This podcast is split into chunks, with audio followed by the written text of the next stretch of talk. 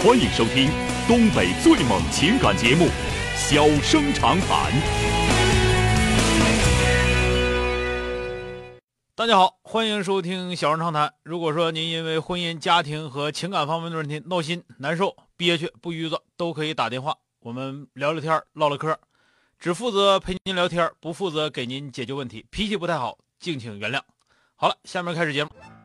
人间情话，小生长谈，欢迎拨打本栏目热线零四三幺八五八幺五幺幺幺八五八幺五九九九八五八幺五幺九九。微信用户可以在添加朋友一栏中查找公众号“中小工作室”并加为关注。节目直播期间可以直接留言或发表评论，节目外还可以收到我们为您推送的信息，倾听您的故事，分担您的忧愁。小生长谈，真心永相伴。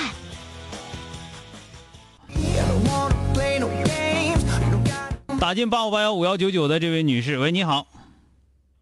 喂喂，哎，你好，哎，你好，电话接进来了，我是钟晓。哎，啊。钟。晓你好啊，我有个事儿哈，就挺困惑的，嗯。想找你说一说唠一唠，这是我女儿工作上的事儿。嗯。嗯，她吧是在北京上的学，完了那个毕业了又在北京考的公务员，完了那个工作两年了，嗯。她现在吧就想那个辞掉这份工作，换一份工作。嗯，我作为父母哈就不想不想让他换。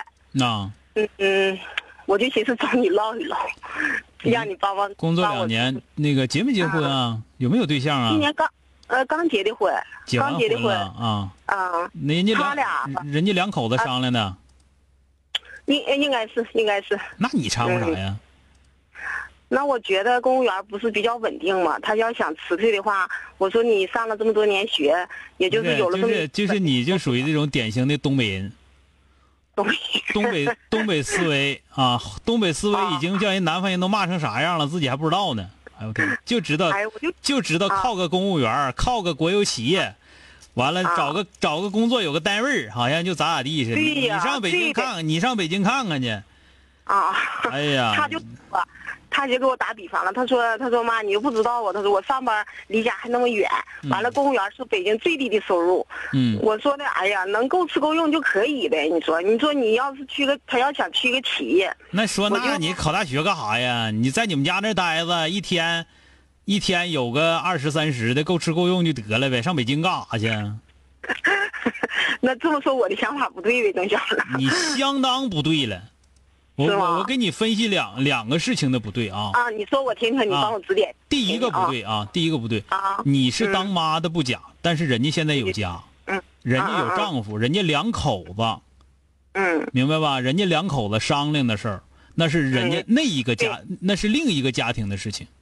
嗯嗯嗯作为母亲来讲呢，你顶多是提一个建议。你说他，比方说孩子问你说妈，你说我这么行不行？你可以跟他说，你说孩子我我吧岁数大了，又呢常年在这咱们这个小地方待着，是吧？对对呃，对，思想可能守旧一些，但是我认为呢，作为一个女生，你稳定一点比啥都强，因为一个家庭女的要稳定了，家庭就会稳定，对不对？对呀，那么如果是女的不稳定呢，这个男的再稳定，家庭也容易不稳定，是吧？这个，这这你我我是不是比你会说，啊，对对对，你说这个对，是吧 对吧？你我这么说，肯定孩子他他会他会想的比那什么，你看有个有个单位这个这这这这那的，你说是吧？你你是这么说，我这么说你会说吧？我肯定会这么说，对吧？啊，对对对，但是呢，也只能就是说到这儿了。你不能说你可不行辞职啊，你可不行那啥，你干那玩意儿，我告诉你那样我就上吊，你辞职我就上吊啊！你你可一回来啊，就说这个事儿，你可千万千万不能那么说啊！这是一个事儿，那是人家家。啊第一，这是第一，孩子是你的孩子，但他自从他成年之后，他属于他自己，永远记住，他是属于他自己。最好的最好的父母，就是幼年的时候无限亲密，等他成人之后理智的离开。你是对，这就是这就是世界上最负责任的父母，知道吧？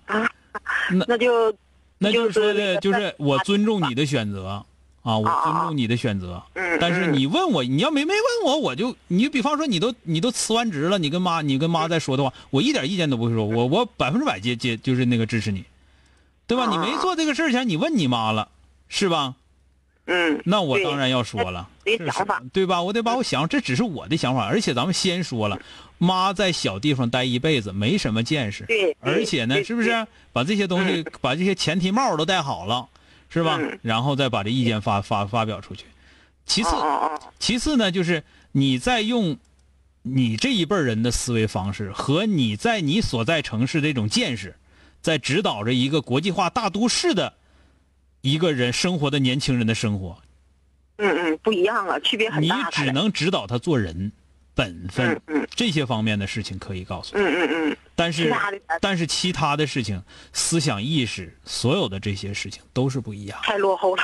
都是不一样的。我就告诉你，你如果因为我我特别喜欢北京和上海的那些飘着的年轻人，为什么？因为我觉得他们每个人都是野心勃勃的，啊，都是对得起青春的，而不是说二十几岁就开始混，啊，就开始我有个单位，我有个单位，我有个工作，我就老实在这一干，我也不想干啥，啥也不想干，你也别找我，我该干的我干完拉倒了，嗯嗯，不是这样反正我这个想法儿，我说你就老实的干着呗。他说说那个单位不忙，学不着啥东西。所以说我跟你来讲，就是两条。第一条，你嗯虽然是母亲，但你是另外一家人，人家结婚了，人家两口子商量的事儿，咱们没有没有权利反对嗯嗯啊，嗯，这是第一个。第二个，你不能以一个咱们身在东北的一个小城市的那种嗯见识。来指导一个国际化大都市里面，他有能力在那儿立足。你知道有能力在那儿立足的年轻人多吗？绝对都是非常优秀的人才那个。那北京那地方和上海那地方，那可不是谁去到那块儿就能住下的。一个月你就想想，普通小孩一个月房租四千块钱，比你工资都高。嗯对对对你想想是不是？对对对，所以说他能在那儿立足，而且人家能能有工作，还能考上公务员，还能那个就是说的自己结婚，什么都都都都没没没没让你操多少心，家操心的不操心的地方不这绝对是一个精英。啊，绝对是一个精英。对呀、然后你还去指导他，你这不犯了一个用这个旧思想指导新思想的错误吗？对呀，哎，我就觉得，你看在咱们，你看要是那个大学生毕业了，你说有个公务员的工作，我说不就挺好的吗？那他就分啥样的公务员啊？哦，大姐呀、我也得跟你俩说，公务员儿也不是说公务员就好的。我就跟你俩说实实在在的讲，我给你讲一个最简单的例子。当年的时候，那个，呃，我我认识的两个人，两个人当年他们都是在长春大学，大伙儿都知道那时候长春大学分配非常差的，嗯非常差的。长春大学那个呃也不能说非常差，跟现在比那那时候也算好，因为毕竟还给安排工作，对吧？对对对。那么一个同学，一个同学呢，就是到那个就是按照那个所有的编制都走，到了农村的一个，因为那你肯定得下到农村去，你两年专科是吧？到农村家里没什么人，到农村的一个中学，正式正式国家老师也挺好，知道吧？等等另一个同学呢是个，就是他就属于啥呢？我回家我连我连正式编制我都找不着，没人儿嗯嗯，知道吧？然后就没招了，我就就在长春混吧，啊啊啊，就在长春混了。混的比他强。